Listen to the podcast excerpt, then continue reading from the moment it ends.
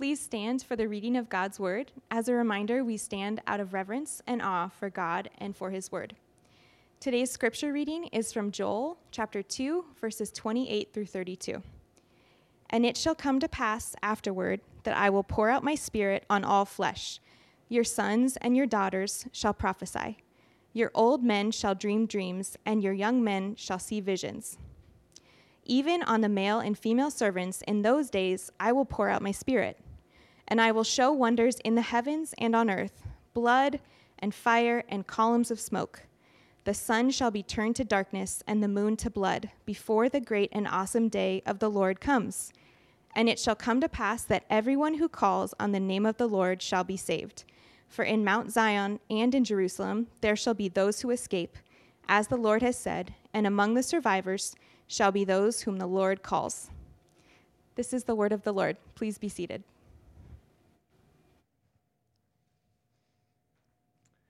All right, thank you, Kristen. Um, yeah, hello, Redemption Tucson. Good, good morning and happy July Fourth weekend to you.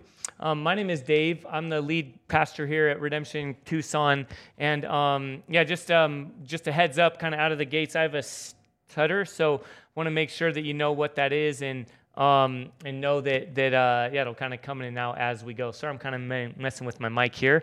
Um, Matt George, our sound guru, is going to get onto me for that. But um, uh, anyway, thank you, Matt. He's also the one um, who who does a lot of work and um, for the most part putting all our kind of all these different comp- components of our service together. So thank you for that. And um, I also want to just highlight the Guatemala partnership that we're so blessed to have and to be a part of. They're doing such incredible work there. And again, Emily, who we just got to hear from, um, I've gotten to know. She's actually been to our congregation before and um, is just a they're doing a lot of, of great things and we're blessed as a congregation we actually support them um, every m- month. And then also during this time, we've gotten to give above and beyond our, our kind of normal um, support of, of them. And, and, I would encourage you to even pray about and consider how the Lord might call you to, uh, to support what they're, what they're doing um, even, even more. So, again, if you want to ask more about that, please let us know and we'll get you in, in, um, in contact with them. And then also, I want to help us just to know about a really exciting event we have coming up on Tuesday. So the day after tomorrow, um, July 7th, we are hosting an event. It is on Zoom, um, but it's called a it's called a town hall, and it's gospel-centered racial reconciliation, and it's going to be a two part event from 6.30 to 8 p.m uh, again hosted on zoom and um, i'll explain some a bit more about that why i'm calling it hosting. But um, actually pastor wayne winter from redemption alhambra is going to speak this first week. He's going to give um, just give some time. He has an incredible backstory and um, way the, the, the way that the lord really called him to faith and then what that came out of. And um, just his, his heart his wisdom. He's really pressed in a ton and has so much to, to offer to help help us to understand of God's heart of reconciling us um, to each other and working through us uh, to put Himself and His name on display in the world. Um, so, again, I want to invite you to that. Now, I want to ask you to RSVP, okay, to be sure to, um, if you do that by the end of today, then we will um, be able to get you a gift card. Um, I don't know exactly how we're going to do that, but it will include me and some others um, actually driving around Tucson and getting you a gift card for you and you know whoever else in your family to have some kind of a, a, a treat or a special drink, you know, something like that, just to make it feel a bit more like we're like we're hosting you, because that's what we would normally do if we were hosting it in person, and um, we want to do that. I don't know exactly how. If you've ever seen like Teen Wolf or Back to the future. I don't know if we'll kind of cruise around on a van and do handstands or things like that to get you the gift card, or um, I don't really have a motorcycle or something. But anyway, we'll do what we can to try to um, help us feel a bit more loved and cared for um, through this through this process. Amen. All right. So now let's um, transition into our time in in Joel. So we're in week two of a sermon series through the minor prophets. And let me say something about that before I, I pray and we get into Joel together this morning. I know it's a, it's a heavy series. The minor prophets are um, no joke. It is, um, it is not an easy series. Each book we're walking through has a lot. It's heavy. Um, and it even feels like, man, don't we need some just encouragement right now? Don't we need something to kind of boost our spirits? Why I choose to dive in to the minor prophets? Well, as we'll see this morning, I'm more and more convinced that that those times really reflect or speak into where we are right now of a lot of confusion, um, brokenness, consideration of what's going on, where is God in this, um, what do we need to be aware of in our own hearts and lives, um, what can shape our time right now and give us hope and perspective, and what does it look like to be God's faithful people in response to his faithfulness to us. And, and church, I just want to even share with you kind of this morning my own heart. Um, even as we speak, I'm I don't know. My dad's in the in the in the ER. I don't know all the details behind that. Um, he's unresponsive. Um, there's just some background and some some uh, details there that I don't know in the next hour what kind of news I might get. And um, and and actually, July Fourth weekend has always been kind of my dad's holiday in my mind. We'd always go go and spend time with him over the summer, and we'd always, um, you know, view different things, you know, fireworks. We lived in San Diego, just a lot of memories. So this is not the July 4th I envisioned. And yet again, um, my encouragement to you and to us, and honestly to my own heart, is turning to God's word and looking at his faithfulness is the best thing that we can do. So, with that, let's go ahead and pray as we get into our time. Heavenly Father, we come before you, Lord, in prayer. And we, Lord, we need you. Um, I pray that you will meet us, Lord, on an individual basis. You know what's going on in each one of our hearts and, and each one of our minds, each one of our homes. Lord, our extended family, our jobs, our workplaces, all kinds of things there. We need you, um, Lord, in your gospel to shape us. And so I pray that through our time together this morning, by your Holy Spirit, you will lead us and guide us. We pray this in your name, Lord Jesus. Amen. So, if there were some headlines right now written about our time, what would they look like? What might they say? Um, I just looked up a few headlines from uh, history past, some kind of famous headlines, and here are a few. Some of you were alive during some of these, um, some not. Um, but this first one man walks on the moon. One small, one small step for man, one giant leap for mankind. Not guilty. Sensational OJ verdict. John Lennon shot dead. Atomic bomb hits Japan. 1,500 reasons why you should never call a ship unsinkable. Peace greatest war of all time over. Now, again, some of you might remember those headlines, opening the actual physical newspaper and seeing those things. And some of you perhaps um, aren't old enough to remember any of them. But um, Warren Wiersbe, kind of a Bible commentator that actually looked at um, some things that he wrote about, about this book of Joel and about this time of the minor prophets. And here's something that he said Again, in considering what headlines in this time we might write for where we find ourselves today. So, um, where we are in Joel is around 586 BC. In that time, there's some different disagreements about that, but um, I actually think that one makes the most sense. And it, it was about, um, you know, again, around 600 or so years before the time of Christ. So, what might it have said? And here's one from Joel that the headlines might have read Locusts invade land, nation faces severe economic crisis, no end to the drought in sight. I mean, some of that, right, hits home for us. Like, what might that look like for this to be read in our time? And he goes on to, to kind of explore what different people might have said about that headline, even in their day. He says this When you're in a crisis, You'll hear all kinds of voices interpreting what's going on and telling you what to do. The optimist will say, This crisis isn't going to last very long, so just be brave. The pessimist will sob, It's going to get worse and there's no escape. We're done for. The alarmist will see the enemy behind every tree. the scoffers will question the news reports and shrug their shoulders and say, What difference does it make anyway? Guys, I'm not making this stuff up. This was Warren Wiersbe wrote this around 1996. Um, I don't remember exactly what was going on in the world around that time, but oh, that seems eerily reminiscent of where we are right now and the different voices that we might hear of what's going on. And yet, the message always, and especially in these minor prophets, and specifically in Joel, the message is look to the Lord. Consider the Lord and who he is and what he's doing.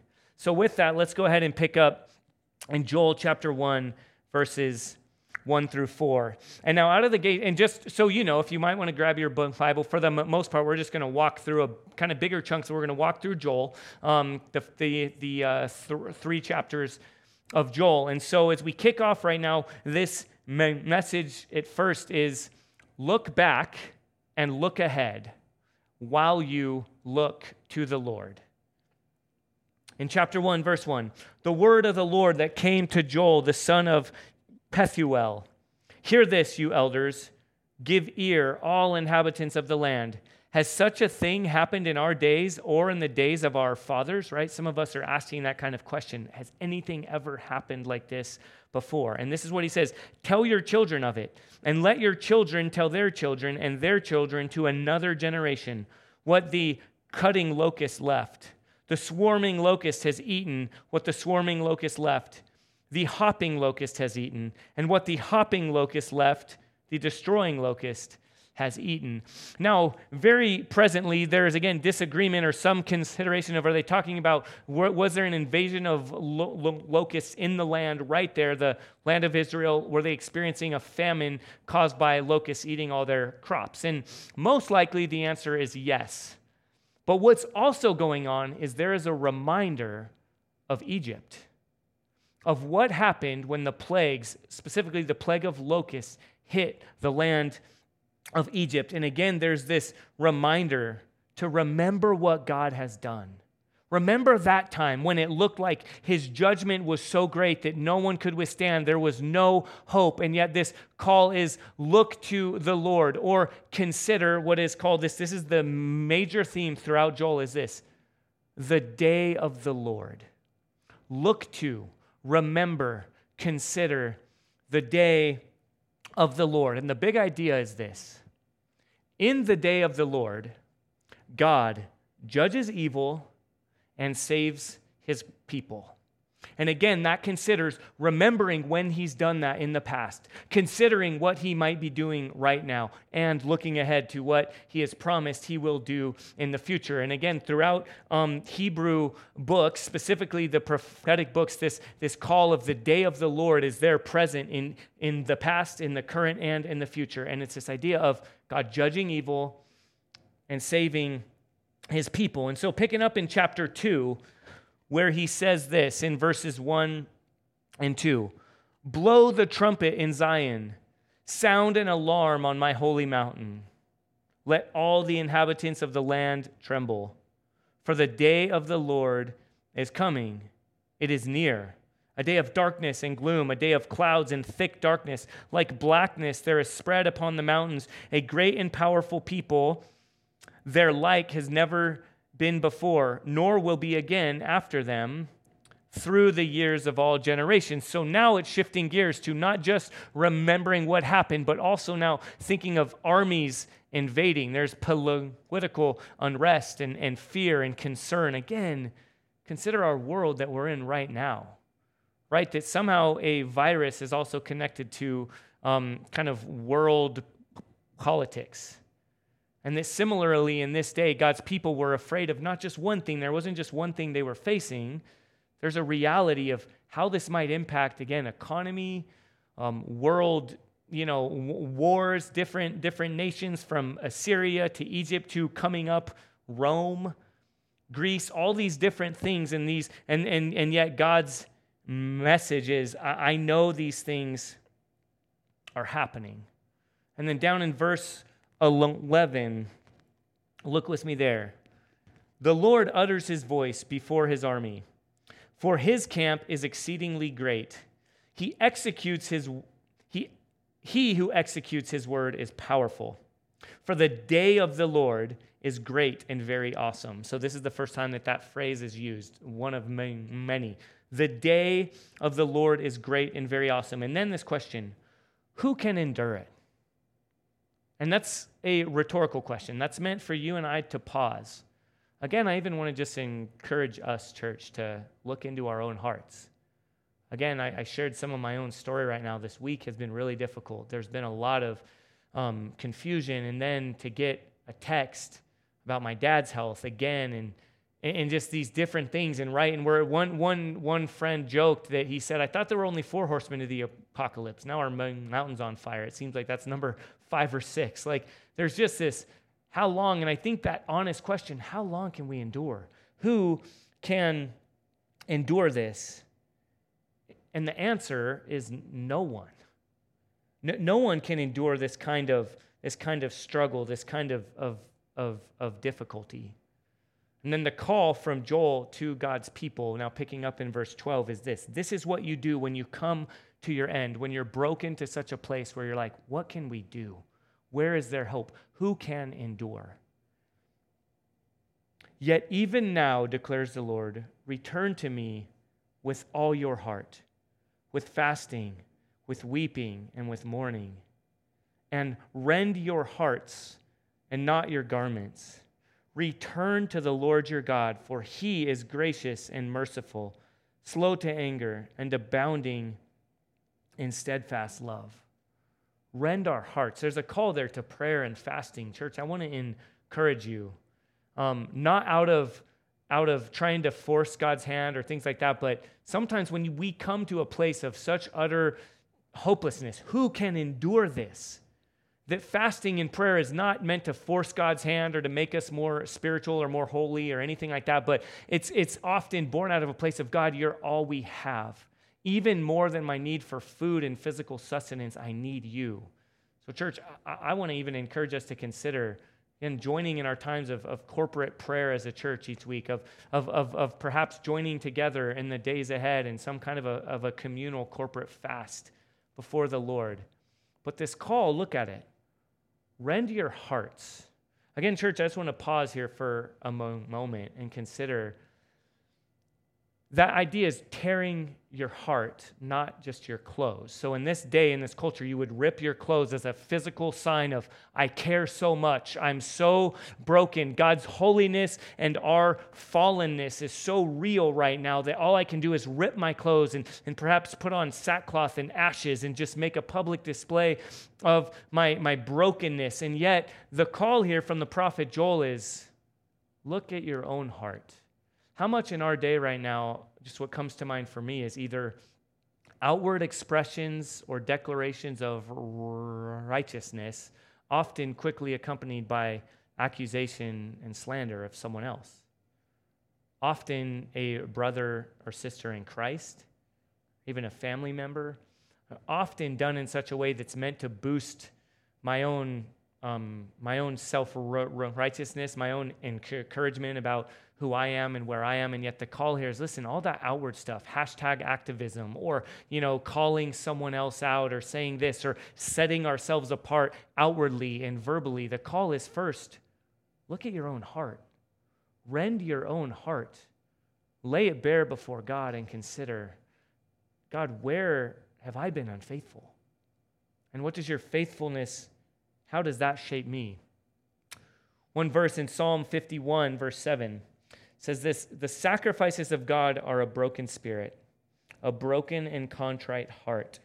These, O God, will you not despise. He calls us, church, to repent. Again, repent is to turn to our God. Hopefully, that's sometimes with encouragement, sometimes with conviction, but always in response to His goodness. Hear me on that, okay? Because we can tend to think of it like this. We can tend to think of God. I don't, again, some of us grew up around alcoholism, and we think of coming before God as though you don't know when you're going to get a happy drunk or a mean drunk, right? You, you like, you like broke something, and you come with, I'm really sorry I broke this. And sometimes it just, man, someone flips a lid and goes mad and is so angry. And then sometimes, again, depending on, often it, you don't have to be an alcoholic to act this way, but it can be, and it's just like, oh, hey, no big deal, right? Whatever, kids will be kids. You little rascal, you know, rub it. And it's and sometimes you just you don't know, and that's how we view God. Sometimes is like, is this going to be the time when he's in a really bad place and he's going to be really angry, or is this going to be the time where he just kind of dismisses it and kind of pats me on the head? Well, the answer is ne- neither. He's approachable and good. And we see that in the second part of verse 13 again. Look there with me. Return to the Lord your God. Again, repent. Turn to him, but knowing who he is, for he is gracious and merciful. Amen. He is slow to anger and abounding in steadfast love. God is, is kind and gracious and generous. He's our good, good Father. It's who He is. So we can turn to Him and repent with boldness and confidence and with, and with clarity and expl- laying our whole hearts bare, knowing that whatever He reveals by the Holy Spirit, that He will lead us to repentance, not out of fear or compulsion, but because He's demonstrated His goodness toward us, because that's His character, because that's who He is. And then in this next part, skip ahead all the way to chapter 3. All of this is done. Again, remember the past. Remember God's faithfulness. Remember how He led Egypt during that time when they were plagued by locusts. And, and then when armies invade, let that shape your time now. But also have an eye on the future. So pick up with me in Joel chapter 3, verse 17. So you shall know that I am the Lord your God who dwells in Zion, my holy mountain, and Jerusalem shall be holy, and strangers shall never again pass through it. So this is a, a one day out there. This is not just, this is one day, the day is coming. Look beyond the horizon and consider these promises of God. The mountains shall drip with wine, and the hills shall flow with milk and all the stream beds of Judah shall flow with water, right? Consider the Santa Cruz and the Rillito River flowing with water, right? Not just after a monsoon, but consistently. And a fountain shall come forth from the house of the Lord and water the valley of Shittim.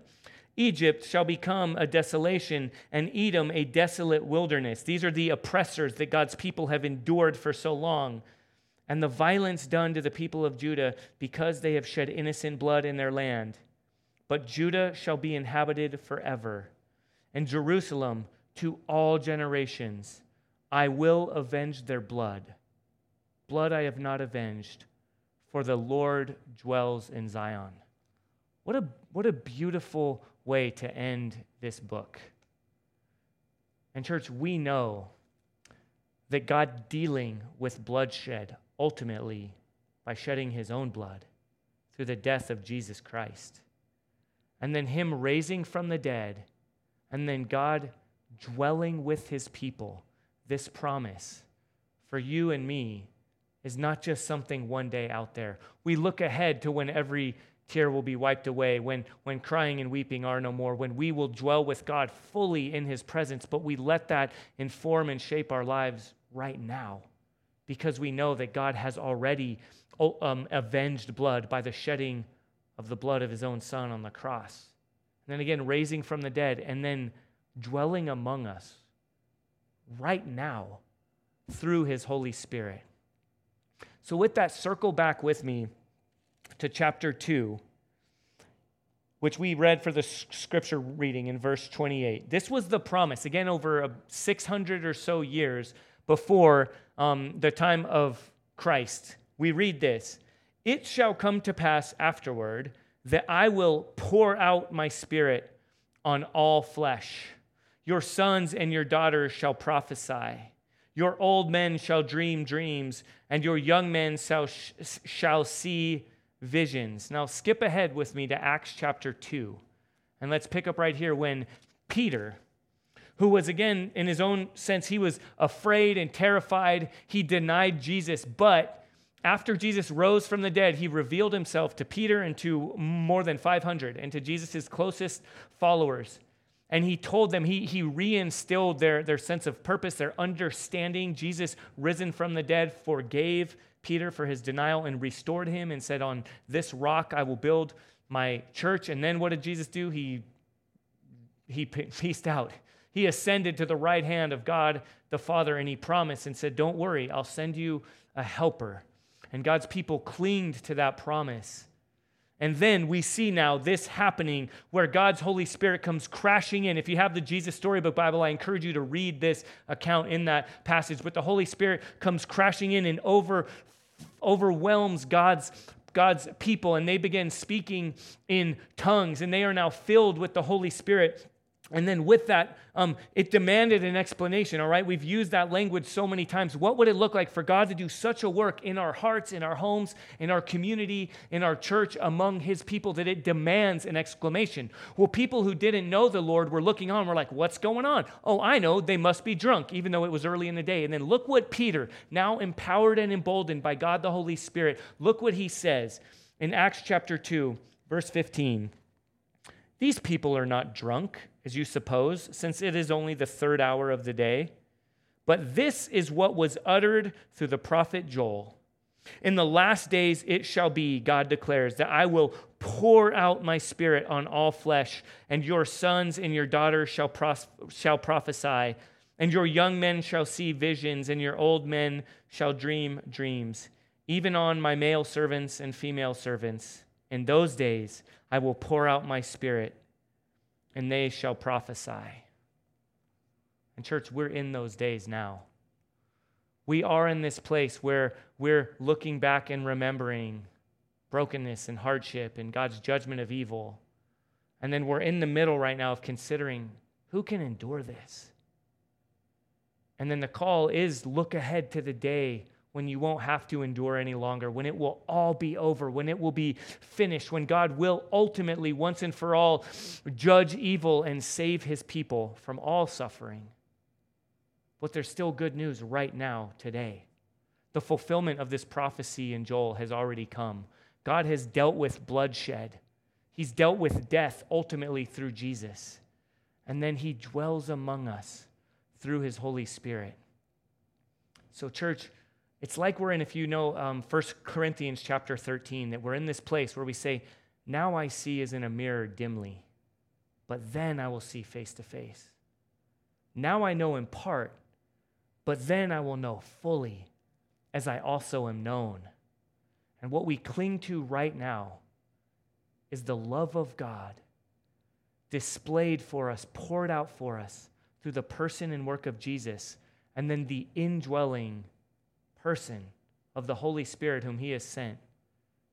Church, He, the Holy Spirit, God dwells with us individually and communally as His people. God always fulfills His promises. And it's in light of that good news that we can endure today. Let's pray. Heavenly Father, we, we need you. Again, we're in different places. I hope there were some amens, Lord. I know in my own weary heart right now, there's some elements of, um, of hope and excitement right now, of knowing you are with us, you are in control, you are sovereign, and one day you will make all things new. And yet, right now, as we're in that in between place, we're in that now and not yet, we cling to the hope, the fulfilled hope through Jesus and Lord, through the Holy Spirit who, who, who, who now dwells among us and within us. So, in that good news, Lord, we respond right now as your people. In Jesus' name, amen.